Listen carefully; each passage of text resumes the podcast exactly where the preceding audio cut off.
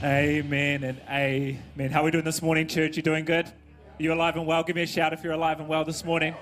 Come on, you can grab a seat and uh, you can say hello to the person next to you if you like. If you want, you don't have to, okay? No offense taken.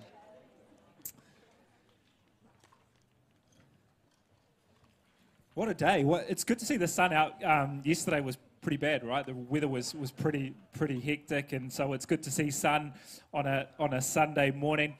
Uh, just by way of introduction, my name is my name is Aaron. I'm one of the pastors here at Connect Church, and um, my wife and my son, and obviously myself, we, we come to, to Connect Church. This is home for us, and um, this morning, Noah, who's our three-year-old son, and I've got a couple of stories about him. He woke up and he went over to his mum Miranda, which is sitting over there, and he said, Hey, Dad's speaking today on stage. And then he said to um, Miranda, he said, He's going to stand up on stage and say, Thank you, Jesus, amen. And so that's what I'm going to do today. I'm finished my sermon. Thank you, Jesus, amen. And uh, it, was, it, was, it was pretty cool. But we've been coming to Connect Church for, for a long time now. But I do want to say it doesn't matter if you've been coming for three days, three weeks, three months, three years, or 30 years. What matters is that you're in church, amen. Come on, let's pray. Father, we just thank you for your word this morning. God, we pray that only you would be exalted in this place. Father, I pray you would use uh, me this morning, God, to speak your truth and to settle on hearts this morning in Jesus' name. And everyone said, Amen, amen and amen. Well, church, there are, there are several accounts uh, in the Bible through stories where God instructs his people to go or to move or to get up. And when we read these stories in the Bible, there's, there's almost like a, a sense of excitement because it implies progress or it implies movement. To give you some examples, go up to Bethel and settle there. Go up. It also says go up to the land flowing with milk and honey, or go up and take possession of the land I have given you. And, church, it would certainly be fitting to share a word with you this morning about going or moving or getting up, especially since it's a new year, right? I mean, what better time to encourage movement or progress than that of a new year? Start off the new year with change, start off the new year with different surroundings, or at a minimum, start off the year in a different position to where you were last year. And, church, it would be good for it would be a good time for such a sermon. But my question this morning is what if you were to wait? What if God was calling you into a season of waiting or staying put? My last sermon was a couple of months ago here at Connect Church, and I talked about moving and I talked about getting up. I was trying to encourage you to move, but today I want to flip that on its head and I want to encourage you to wait. I want to encourage you to wait. You know, I, I, I went, applied for a job uh, a little while ago, and I was a little bit unsettled in, in my work environment, and, and for whatever reason, whatever reason, I'm still trying to work out today. But I went through this, this job interview and managed to, to progress through the interview stages, and, and finally, I was interviewed by uh, this person who, who would be my, my manager had I got the job. And we had a chat for about um, half an hour. And, and so, standard interview questions, I answered them what I thought was, was, was good. And a couple of days later, I get the email. Okay, I get the email telling me that they don't want to progress with my, my application and all the best um, for, for future applications. But at the end of this email, there was something that caught my eye. And the person who interviewed me wanted to actually catch up with me for 15 minutes because they wanted to give me some feedback on the answers that I gave during my interview. And, and that doesn't normally happen, right? No, normally you get like a Dear John email, uh, all the best for your, your, your, your future job applications, but, but that's it. But this guy was offering some feedback. And so I thought, I'm going to take up the opportunity to receive some feedback. And so a couple of days later, we caught up 15 minutes, and this is what he said to me, church. This guy who interviewed me said, It feels like you're trying to run away from something. It, it feels like you, you're just trying to get out. And, church, if I'm honest with you, I'm not normally lost for words, but this time I was lost for words. I didn't know what to say, and as I, as I thought about it, I knew in my heart that God was speaking to my stubbornness. God was speaking right through my desire for control. As I thought it, about it a little bit more, I realized that, that this guy is onto something. That I've been doing all I can to try and get out of my job. I'm doing all I can to run from something. And, and how many can relate to the desire to want to run or the desire to want to get out when we're in amongst undesirable situations? And what I've learned, church, is that in my seasons of waiting, or in our seasons of waiting, the tendency to want out, to run away, can actually be detrimental to our faith or our Christian walk because we become so focused and consumed with control and comfort that we, be- we begin to prepare how we're going to exit when sometimes God's actually just saying, I need you to prepare to wait. What I've also learned, church, is that while waiting might be the right thing to do, while God might be calling you or me into a season of waiting, my very definition of waiting is completely different to that of a biblical sense. And so, like moving, waiting is a central theme that is wired throughout the Bible. And for most of those accounts, during these times, during these seasons of waiting, God's building character and He's stretching people's faith. We know that God knew Abraham and Sarah needed decades, decades to learn that God was enough and that he deserves their trust. He knew Joseph needed years of sitting in prison and cycling through suffering to learn humility and forgiveness. He knew Moses needed 40 years as a country shepherd before he could even shepherd God's people, just like Joshua needed 40 years helping Moses to learn leadership and courage we know even Jesus waited, right? He waited for his disciples. He waited for the crowds. He waited for his parents. He waited for his crucifixion. And, and also, church, Jesus is still waiting today. And yet, while all of these people waited, there was one thing in common they encountered God. There was an encounter with the Almighty God. And Maybe when you think of waiting, perhaps you think of waiting in a line, right? Perhaps you think of waiting for your coffee, and sometimes it takes longer than two minutes and you get a bit angry. If you live in Waikanae, maybe you're thinking about waiting for the bridge to be done. Okay? Waiting in a, in a, in a worldly sense implies that time is wasting or that it's, it, it's, there's some sense of inactivity or, or being stagnant. You see, we're not full of joy when we have to wait longer than we need to. And I think it's driven from this culture of immediate gratification, right? We want it, we want it now. Give me the bridge now. You know, me, many people want change, but we're not willing to go through the process of, of waiting. You know, Miranda and I have, have done our fair share of waiting in our lives. We, we waited to have um, Noah, we, we waited for four years. Just to be clear, we didn't wait, we were, we were trying, we were doing all we could do, but uh, God made us, us wait, and so it was, it was a four year period before we actually uh, had Noah. We call him our miracle child. And, and here's the thing during that time of waiting, during those four years, I, I thought my job was to wait on God to do something. Okay, I, was, I thought my job was to wait on God to fix something or to heal something or to resolve something, but, but it was not. You see, God's not often wanting to do something for us, but He's wanting to do something through us. And it's in these times of waiting where He's building our character and He's stretching our faith. And God doesn't make us wait for no reason. Right? He doesn't make us wait for no reason. He doesn't say, I'm a little bit busy now, so you're just going to have to wait. No, there is always a reason for our waiting season.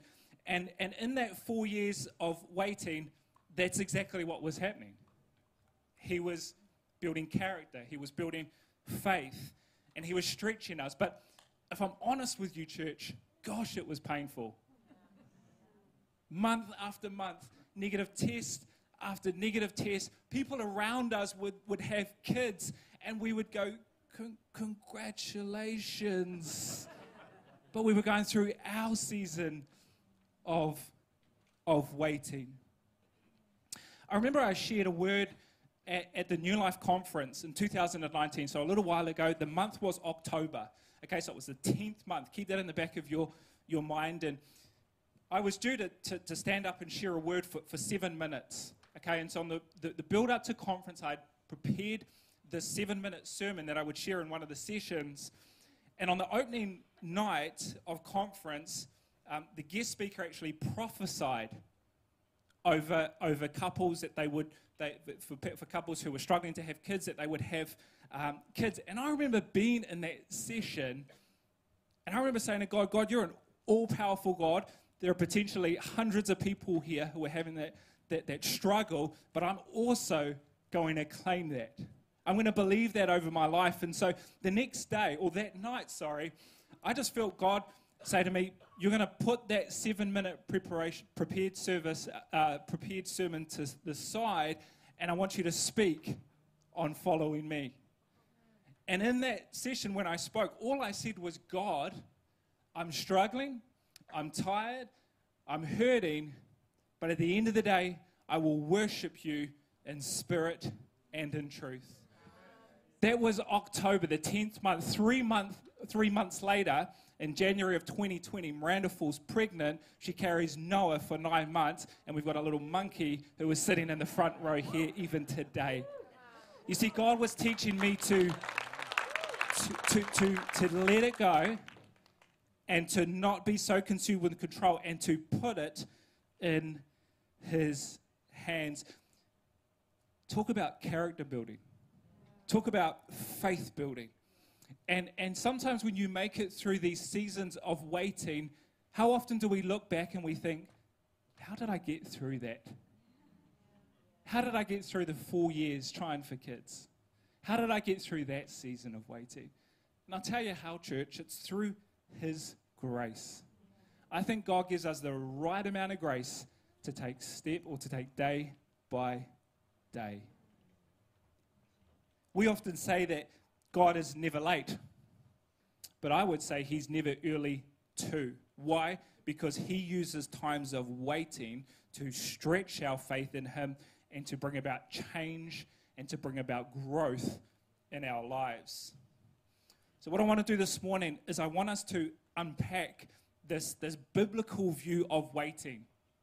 And we've got some unpacking to, to do this morning. And maybe you're new to church, or maybe you're new to the Bible, um, just for a bit of context, the Bible was not written in English. Okay, it was written in different languages, and so what has happened over the years is translators have attempted to translate that into other languages like English and, and other languages. And so, what sometimes happens is that you come across a word in the Bible and you do a bit of a word study, and you think to yourself, how on earth did they translate it into that word? Okay? And waiting is one of those words. In Hebrew, there are two meanings to the word wait. And these are absolutely critical to understand the waiting season that you might be in even today. Now, one of those, one of those meanings of the word wait in a figurative sense is to whirl in dance. Have you ever whirled in dance before? I bet you don't whirl in dance when you're waiting for your coffee. or do you? I don't know. I don't know. But a key word there is, is whirl. And that means to, to twist or to bind together. And it's likened to that of a rope. Okay, when you think about a rope, the strands are, are bound together. They're, bound together so tightly to, to make that rope as strong as possible. And of course, dance is generally joyful and it involves graceful movement. Okay, when, when there is dance, there is generally a sense of happiness. But how many know that dancing requires a certain level of focus? Dancing requires a certain level of focus. Let me give you an example. When Miranda and I were preparing for our wedding day, we decided to take dance lessons. She, just, she needed them, not me, just to be clear, okay? and, and if there's anyone here who went to our wedding and thought, man, those two are good at dancing, the cat is out of the bag, okay? We did dance lessons for, for four weeks, and, and, and we went on this journey to, to try and learn the tango. Now, the, the, the funny thing is, is that when it actually came to the wedding night, I forgot all the moves, okay? Because I was focused on one thing and one thing only. We'll talk about that in a second. But, but, but, but we forgot the moves. Anyway, we, we did dance lessons for four weeks. And if you've ever done the tango before or any type of dancing, it requires you to focus. When I hurl Miranda up in the air, I've got to be focused on how and when I catch her. I can't be thinking, about the closure of the Waikanae Bridge when she's up in the air. Okay? I can't be thinking about the bills that we need to pay when she's up in the air. I need to be focused as I'm or as we are dancing. Because how many know that if I think about other things, she's going to fall and there's going to be no wedding day. Okay? When, I spin her around, I've got to be focused on when I go in and try and meet up with her because if I don't focus, I'm going to get a whack to my head. And, church, it was incredible how the instructor would pick up on when I would lose focus. She got a bit annoying, to be honest, because we were dancing and she would yell out from the side of the room and she would say, Aaron, stand up straight.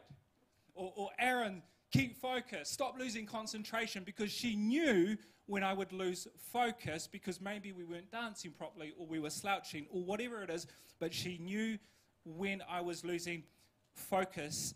But our first meaning, back to the word now, is that it is to, to wait, is to dance where there is a sense of being bound tightly. Okay? And bound tightly to what? Of course, that means God, bound tightly to God, and to do so requires a high degree of focus. Okay, so that's meaning number one. This type of waiting used in, is used in um, Isaiah 40, verses 31. And it might come up on the screen there, but it says, For those who wait on the Lord shall renew their strength. How are you waiting on the Lord today. They shall mount up with wings like eagles, and they shall run and not be weary. They shall walk and not faint. Doesn't that put it into perspective? We're not waiting for, for time to pass, we're waiting with purpose. This type of waiting is, is often used through the Psalms as well. To give you an example, Psalms 27 14. Wait for the Lord, be strong, and take heart and wait for the Lord. Psalm 37 34 Wait on the Lord and keep his way, and he shall exalt you to inherit the land. When the wicked are cut off, you shall see it. That's meaning number one. Meaning number two is at the other end of the spectrum. Okay? And that is, church, the figurative meaning of the word wait, the second one, is to give birth or to writhe in pain. Now, church, I don't have much to say about the amount of pain when a woman gives birth. Thank you, Jesus. but all I can say is that I've been in the room. I, have been in the room, and that is enough for me to know that it is not a painless ordeal. Okay? This form of wait that is likened to giving birth or to writhing in pain is used in Psalms 37, verse 7, where it says, Be still before the Lord and wait patiently for Him. Now, not only do we have to experience pain in the wait, but He wants us to do so patiently. It's also used in Genesis 8, verses 10. It's talking about Noah here. It says, He waited seven more days and again sent out the dove from the ark. Here is a thought, church. In that delivery room, the woman is focused on one thing and one thing only. Now, she is not focused on, you guessed it, the Waikanae Bridge, okay? she is not focused about the bills that need paying that night. She is focused on one thing, and that is getting that child out. Here's where it starts to get interesting, church. So, if you are in a season of waiting, we know that it can feel like you're dancing, or we know that it can feel like you're in pain, but it is not inactivity. Church, it is not a waste of time. But here's the other thing it is not you trying to escape, it is not you trying to gain control of your situations. And whether you are waiting in pain or whether you are waiting in joy, one thing that is true across both of those meanings is that you need to be focused. Not focused on your surroundings, not focused on anything that's going on around you, but focusing on Him and Him alone. Lock in on Him. Church, there's a sense of refined focus. Now, if you've ever ridden a bike down steep hills, one thing that you need to know is that you need to look up. Okay, you need to look up. Why? Because where you look is where you go.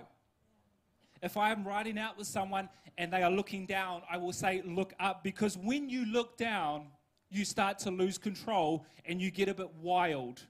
Okay, so I'd say, Look up, because that is where you go. And in the same way, church, we need to look up because that is where we need to be. Matthew chapter 6, verse 33 says, But seek first the kingdom of God and his righteousness, and all these things will be added to you. You know, a couple of weeks ago, I took Noah fishing, okay? And, and I know nothing about fishing. So, so I don't know if it's meant to be low tide, mid tide, or high tide. I don't even know if mid tide is a thing, okay? But all I know is that Noah was excited about fishing because during the day I had hyped Noah up about fishing. Okay, he was psyched, and all he wanted to do was to go fish that day. So we drove to to Otaki Beach and we parked up and we were jumped out of the car, got all our gear, and we were going to look for the perfect fishing spot. And as we were walking towards the perfect fishing spot, one thing that occurred to me is that there was no one around. And there was one guy who was a little bit further down the beach, and I thought we'll go towards that way. And so as we were walking down towards that way, this guy had a bucket, and so I did a sneaky look in the bucket, and I noticed he had no fish in the bucket. And so that's okay. Noah's focused. He's psyched about fishing. So we continue walking along the beach. We park up. We get out our gear. And I taught Noah how to cast his rod. Okay, so he's we're standing on the shore, no one around. The closest guy is 50 meters that way. And Noah starts to cast his line out. And I kid you not, his line goes out about two or three meters in front of him. And it hits some rocks. There is no fish there. Okay, there is not even a crab there. But that's okay. That didn't matter to him. There was no one around, but that's okay. That didn't matter to him. The closest person had no fish in their bucket, but that's okay. That didn't matter to Noah. You see, Noah was so focused on one thing and one thing only. He was focused on trying to catch a fish, so focused, in fact, that the surroundings didn't matter to him but they mattered to me. The surroundings mattered to me. I focused on the surroundings. I wanted to change things. I wanted to move spot. I wanted to cast the line out a little bit further. I wanted to try a different hook. But Noah had the biggest grin on his face, and he was focused only on one thing, and that was fishing. And in the same way, church, how often do we focus on our surroundings? How often do we focus on our surroundings trying to figure out how we can, we can change things when actually we, we just need to focus on Him? You know, in your, in your season of waiting, are you, are you looking around trying to figure out who's around? Are you looking around trying to see in someone else's bucket whether they have more or less with you, uh, less than you?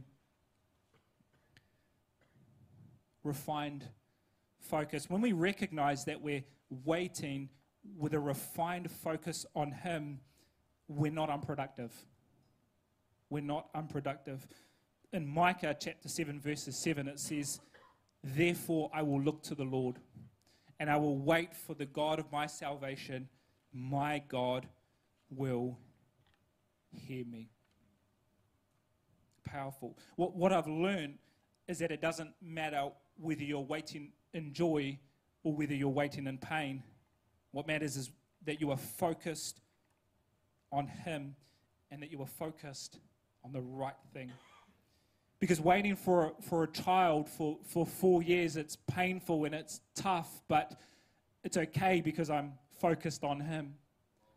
I'm in a job that's so unsettling, but, but, but that's okay because I'm focused on Him.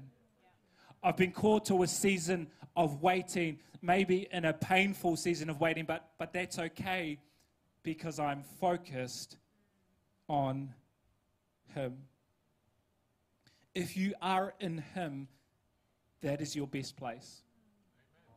That is your best place if you are in Him. Doesn't matter what you're going through, if you are in Him, in him you are in your best place. You know, the battle is not ours to fight. The battle is not ours to fight. So, why are we trying to battle through seasons of waiting, trying to change our situations where sometimes God just wants us to put it in His hands? To take it off our own shoulders and say, God, it's yours. All I can do is worship you in spirit and in truth. And maybe we could get the keys up as I share a couple more thoughts with you. You, you know, waiting on, on the Lord means learning to have a, a single and a consistent focus on God as the source of life. We know that God is holy, He is just, He is sovereign, He is good, He's righteous, He's merciful, gracious, He's loving, He's all powerful, all knowing, He's all wise, He's infinite, He's truth, and He's eternal. Now, David wrote in the Psalms, My soul waits in silence for God only. There is content and waiting. From him is my salvation. He only is my rock and my salvation, my stronghold. I shall not be greatly shaken. You know, we need to learn how to wait and recognize that God is working through a season of waiting. And we might look at our life situation and see nothing more than a a barren field or a struggling business or a fruitless tree, but God sees more. Because God sees beginning to end. We see a single season. Let me leave you with a final thought. Noah is at the age now where he's starting to communicate with us from the other side of the house okay? So, so he's yelling at us while he's in the lounge, and Miranda and I are in the kitchen.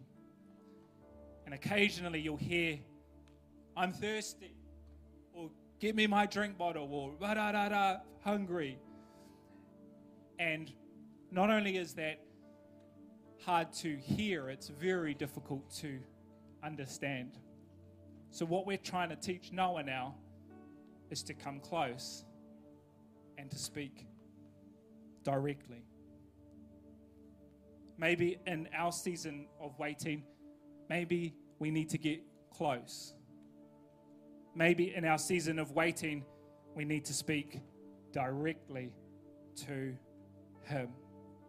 Stand still and adjust the perception of your situation because, church, you are in good hands. Amen. Come on, would you bow your heads? Let me pray this morning. Father, we just we just thank you, God, for who you are. God, we thank you for, for what you've done. And God, as you, you call us into different seasons, God, if we're in a season of waiting, Father, we just want to have a refined focus on you.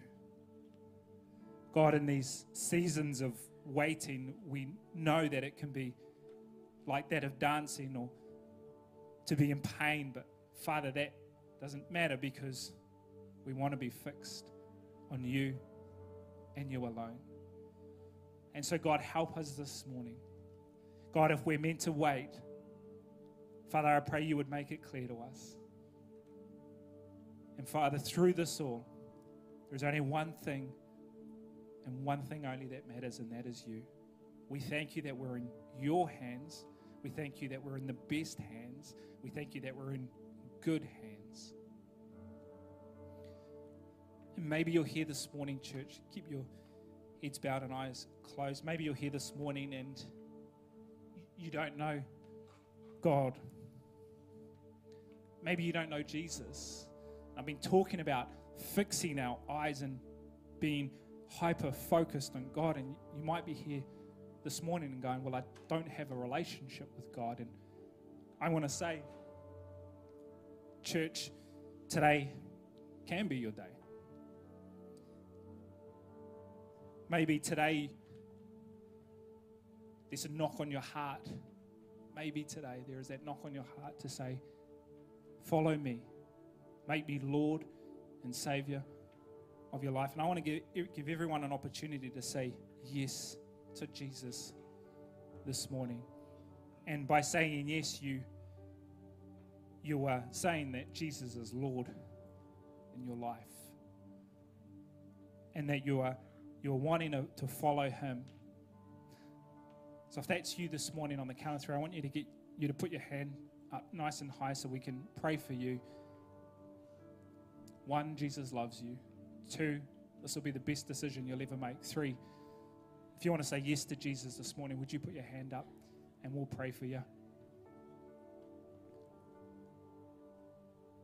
Cool, I see that hand to the left. Thank you. Over to the right. Thank you.